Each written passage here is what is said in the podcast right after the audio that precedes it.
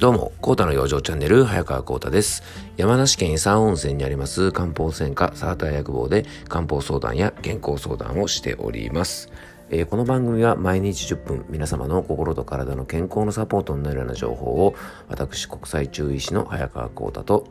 今日はですね、アシスタントの猫林さんはですね、ちょっと休養によりお休みとなっておりますので、今日はね、ちょっと寂しいんですが、一人でお届けしたいと思います。はい、皆さんですね、連休も終わりまして、皆さんゆっくりと連休は、過ごせたでしょうか。もちろん赤いね、祝日でしたが、仕事でしたよなんて方もね、たくさんいらっしゃると思います。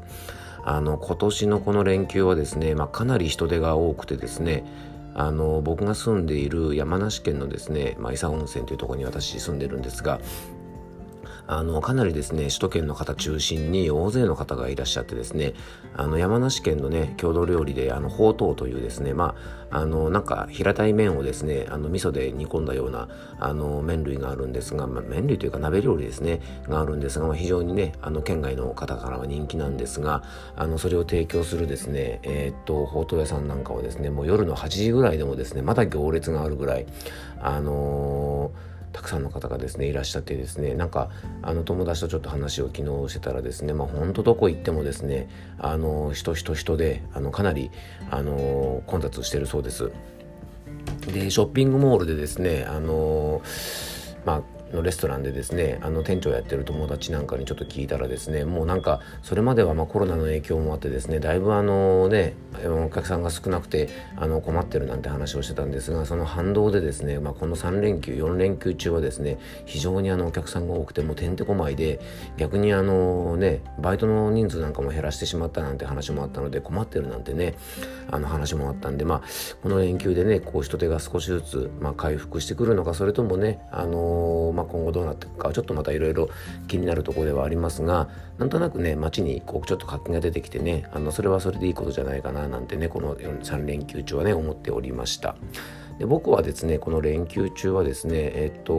初日はジョギングした後にそうですね、1日ちょっといろいろね買い物行ったりして、2日目はですねちょっと子供とですね近所の山をハイキングに行って、その後温泉に行ったりとかしてですね、したりとかですね、3日目もですね、ちょっとのんびりとちょっと原稿を書いたりね、こういうちょっと収録をしたりとかですね、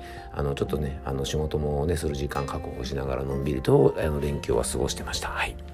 で今日はですね、どんなお話をしようかなということでいろいろ考えたんですが、実はですね、お悩みの方が多い症状の一つなんですが、なかなか人にねちょっと相談しにくいという、症状があると思います。今日はですね、そんなもしかしたら症状の代表と言えるかもしれませんが、痔についてですね、ちょっとねいろいろお話をしていきたいなというふうに思います。今回はですね、もしかしてあなたも痔主？実は多くの女性の方もお悩みの症状、人間の宿命的な病気、痔について、ちょっとお届けしていきたいと思います。実はですね、この痔という病気はお悩みの方が非常に多い病気、症状としても有名なんですね。で、この痔という漢字をちょっと皆さんね頭の中で思い浮かべてみてください。思い浮かぶでしょうか。病だれに寺と書いて痔なんですね。でこれはね諸説あってですね、昔座りっぱなしでですねお経をあげたりとかお勤めをしていたお坊さんですね、お寺のお坊さんに多かった病気ということで、病ね誰に痔寺と書いて痔と読むようにですねなったなんていう話もありますし、あとはですねもう死ぬまで治らない、お墓まで持っていくような病気なので、寺にね病だれに寺と書いたっていうような説もあるぐらいですね、非常に治りにくい病気、完治が難しかったりとか、繰り返すことが非常に多い症状としても有名です。でね、痔というものはですね、場所が場所で、お尻の穴の周辺ということでですね、非常にデリケートな場所なので、なかなかね人に相談しにくい不調だと思います。で特にねこう、お尻というところでですねちょっとねこうなんていうかな、人にもちろん見せれる場所ではなかなかないのでね症状もあれですし、自分でのね目で目視することもちょっと難しいので、なかなかですねちょっと痛みがあったりとかあってもですねそのままにしっぱなしで悪化させてしまうなんて方も結構いらっしゃるんですね。でそんな痔なんですが、実はですね他の病気と異なる特徴があるんです、実はね。でこの痔という病気、実はですね人間以外他の動物にはねない病気だと言われてます。だからね、痔という病気は実はね人間しかならないというふうに言われてるんですね。この話するとですね、意外と皆さんびっくりされます。そうなんだってことですね、言うんですが、実はですね、このあたりから考えていくと、痔という病気をどうやってね、予防していくのか、またどうやって治していくのかっていうことがですね、非常にわかると思うので、ちょっと今日はこの話を中心にしていきたいと思います。じゃあ、なんでね、人間だけ痔になるんでしょうか。例えばね、犬とか猫とか、他の哺乳類とか、基本的にですね、人間と他の哺乳類とかっていうのは体の大きさとは違えども、体の構造的な部分って結構共通してますよね。いわゆる内臓の働きとか、例えば食べて出してっていうね、排泄とかの動きとか、は共通してます。で、さらにですね、人間はですね、男女問わず3人に1人はね、痔持ちなんて言われるぐらい非常に多い病気なんですね。で、なんでね、じゃあそういうポピュラーな病気なのに人間にはあって他の動物にはないんでしょうか。それはですね、我々の、いわゆる姿格好を見ればですね、もしかしたらわかるかもしれません。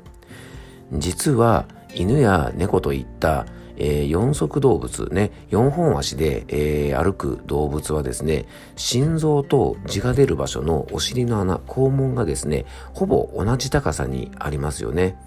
で、それに比べて我々人間は、進化の過程で直立二足歩行になりました。そうなることでですね、人はお尻はですね、人間はですね、お尻よりは心臓、お尻はですね、心臓よりも低い位置にあるため、体のね、体重が腰とかですね、肛門周辺に集中的にかかってしまってですね、実はね、このお尻の周辺の血管というのが非常に圧迫されやすいんです。なので僕たち人間は座ったりとかですね、立ったりすることで、要はですね、本来、4足で歩く、4本足で歩く動物というのは、腰というのはですね、頭と同じ位置にあって、あまり体重がかからない状態になってるんですよね。で、それがですね、人間はもともとそういう構造だったにもかかわらず、直立二足歩行になったので、やっぱ腰とかお尻とかにですね、非常に圧力がかかってしまうようになったんです。さらにですね、肛門に送られた血液がですね、重力に逆らって心臓に戻っていかなきゃいけないんですね。要はね、下にあるお尻からまた上にある心臓に血液が戻っていくということは、下から上にね、血液を上げるので、重力に逆らっているわけですよね。で、どうしてもそれがですね、戻りにくくなって、肛門の部分にですね、血液が溜まりがちになってしまうんですね。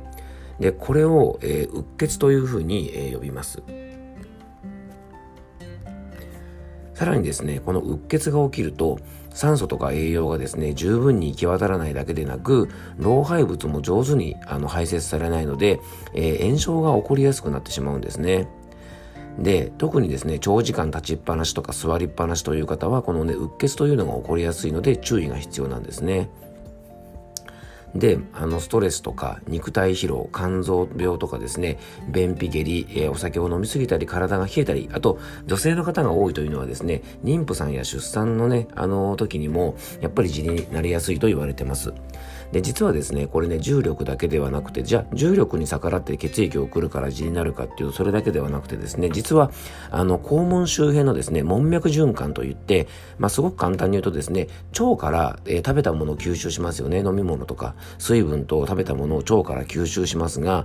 そのね、腸から吸収したものをですね、肝臓に連れていく門脈循環と言われている、門脈循環はそこだけじゃないんですがね、いろんなところにあるんですが、門脈循環という、そのね、お尻の周辺の血管にはですね、他の血管にはですね、血液が逆流しないような弁がついてるんですが、実はね、このね、肛門周辺の門脈循環というところには、このね、逆流防止弁がついてないんです。で、これはね、神様がというとあれですからね、もともと動物がですね、四足歩行を、していたので、そこに血液がね、溜まるようなことがなかったんですね。お尻が上の位置にありますから。で、それがですね、四足歩行になってしまって、しまったのでですね、要はこの逆流防止弁がないお尻のところに血液がうっ血して溜まりやすくなってしまうっていう風になったんですね。ってことはやっぱりね、痔の予防とかを考える上では血液の流れというのが非常に重要ということです。なので今ね、女性の方が痔で悩む方が多いという理由は、中医学でもですね、女子は血をもって本となすというぐらい、女性の健康は血液の流れというのが非常に重要ですよと中医学では考えているので、そのあたりもですね、非常に共通点があるんじゃないかなというふうに思います。今日はですね、ちょっと痔について、お話しさせてもらいました。